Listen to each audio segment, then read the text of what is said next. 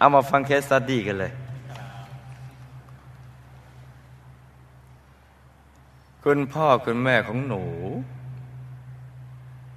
หนูในที่นี้คือคนคนส่ง case study นะจนตั้งแต่เด็กๆลำบากมาตลอด ตอนคุณแม่ยังสาวๆนะ่ะ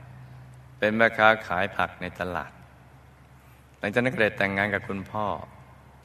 ซึ่งเปิดร้านซ่อมมอเตอร์ไซค์แล้วก็มีลูกเด็กกันทั้งหมดหกคน ทั้งคู่ก็เริ่มสร้างฐานะทำมาหากิน โดยไม่ให้ลูกลำบาก ฐานะก็เริ่มดีขึ้นเรื่อยๆ จนมีเงินออมพอที่จะเปิดร้านขายทอง ตั้งแต่ขายผักมาขายทองนะ่ะขายดีมากจนสามารถสร้างกิจการอพาร์ตเมนต์ได้ถึงสามแห่ง อุปนิสัยของคุณแม่ถ้าเป็นคนใจบุญและทำทานตลอด เป็นคนใจเย็นชอบสงสารคนอื่น เช่นทำบุญกับคนแก่ ชอบเจ้าพระมาก ไหว้พระประจำให้เงินคนขอทานประจำชอบนิมนต์พระมาทำบุญที่บริษัทต่างๆ ปีละสองครั้งคนรอบข้างและคนใกล้ชิดจะรักคุณแม่มาก และคุณแม่ก็ได้สร้างองค์พระธรรมกายประจำตัวสิบองค์ หลังจากนั้นเมื่อปี 40 คุณแม่เริ่มป่วยเป็นมะเร็งในเม็ดเลือดขาว ก่อนแม่เสียชีวิตประมาณสองอาทิตย์ ท่านในนั่งสมาธิ ได้นำพระของขวัญที่เป็นเนื้อผงบรรจุพลาสติกเป็นรูปธรรมกายเจดีย์มาวางแล้วก็หมุนตรงศีรษะสามรอบ แล้วก็เริ่มนั่งสมาธิ แต่ละครั้งครั้งละห้านาทีถึงสิบนาที ก็ได้เห็นองค์พระมาปรากฏอยู่ตรงหน้า อย่าลืมว่าแค่ห้านาทีหรือสิบนาทีเนี่ยคุณแม่ตกใจลืมตาขึ้นมา แล้วก็เริ่มนั่งสมาธิใหม่ ก็เห็นองค์พระอีกครั้งหนึ่ง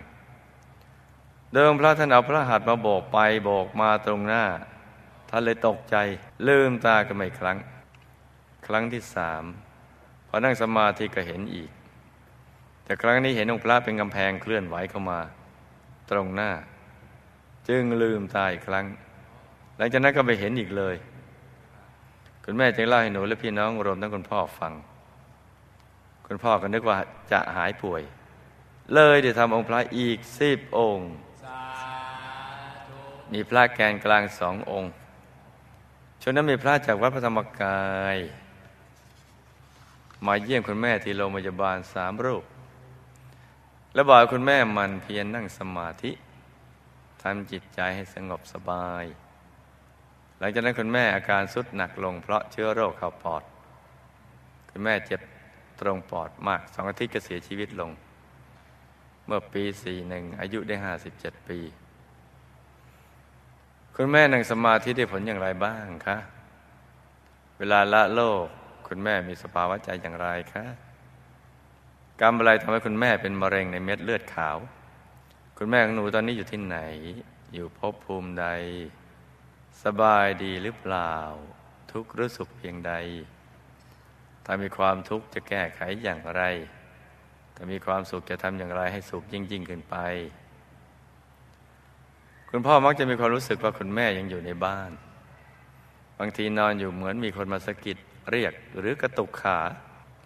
บางทีเห็นเป็นคนอยู่ในห้องนอน คุณแม่ยังอยู่ที่บ้านหรือเปล่าคะ ลูกสาวคนที่สี่ฝันว่าคุณแม่ไม่มีเสื้อผ้าใส่ จริงเท็จแค่ไหนคะอ้าวเรามาฟังกันเลย ฝันในฝันหลับตาฝันเป็นตุเป็นตากัน คุณแม่เป็นมะเร็งในเม็ดเลือดขาว เพราะ กรรมในอดีตชาติ เคยเกิดเป็นลูกเศรษฐี มีธุรกิจการค้าใหญ่โต ได้มีพี่ชายคนโต และพี่น้องอีกหลายคน ตนเองเป็นคนที่สาม เป็นผู้ชาย ต่อมาเมื่อพ่อตายลง พี่ชายคนโตก็ได้ดูแลกิจการแทนพ่อ แล้วก็ได้ยึดทรัพย์สมบัติของพ่อไว้หมด ไม่แบ่งให้พี่น้อง ให้น้องๆเลยทำให้ตนเองก็เก็บความแค้นเอาไว้ ไม่แสดงออก แต่ก็ได้วางแผนกับภรรยา วางยาพิษพี่ชายโดยยาพิษใส่ในอาหารให้พี่ชายคนโตกินทำให้พี่ชายเสียชีวิตเมื่อพี่ชายคนโตตาย พี่น้องที่เหลือจึงแบ่งสมบัติกัน ภายหลังเมื่อตัวเองตายแล้ว ก็ไปใช้ส่วนของกรรมในอบาย ปัจจุบันนี้ใช้แค่เศษกรรม จะเป็นผู้หญิงก็เพราะกรรมเจ้าชู้ กรรมกามีสองกรรมมาประจบเหมาะกัน จึงได้มาเกิดเป็นผู้หญิงและเป็นมะเร็งในเม็ดเลือดขาว เสียชีวิตจ้าตามทันไหมจ๊ะ ก่อนตาย ใจแม่ห่วงครอบครัวและกิจการ เลยวนเวียนอยู่กับครอบครัว เกือบปี เกือบปี ปีมนุษย์นะ เมื่อใจคลายความผูกพันเพราะคุยกับใครก็ไม่ได้ และบุญของตัวเริ่มจะส่งผล จึงได้ไปเกิดบนชั้นดาวดึงเฟสสาม เป็นเทพธิดามีวิมานทอง ไปแบบคล้าย ๆ คนง่วงง่วง คือกายละเอียดคล้ายๆง่วงง่วง แล้วก็เห็นทางสว่างแล้วก็วุบไปเลย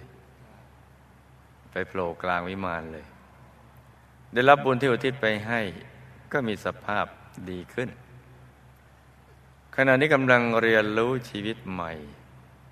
ตรวจตราดูทิพยสมบัติของตนเอง ด้วยใจที่บันเทิง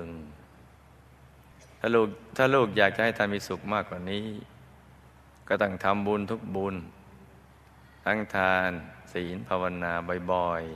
ๆ แล้วที่ส่งไปให้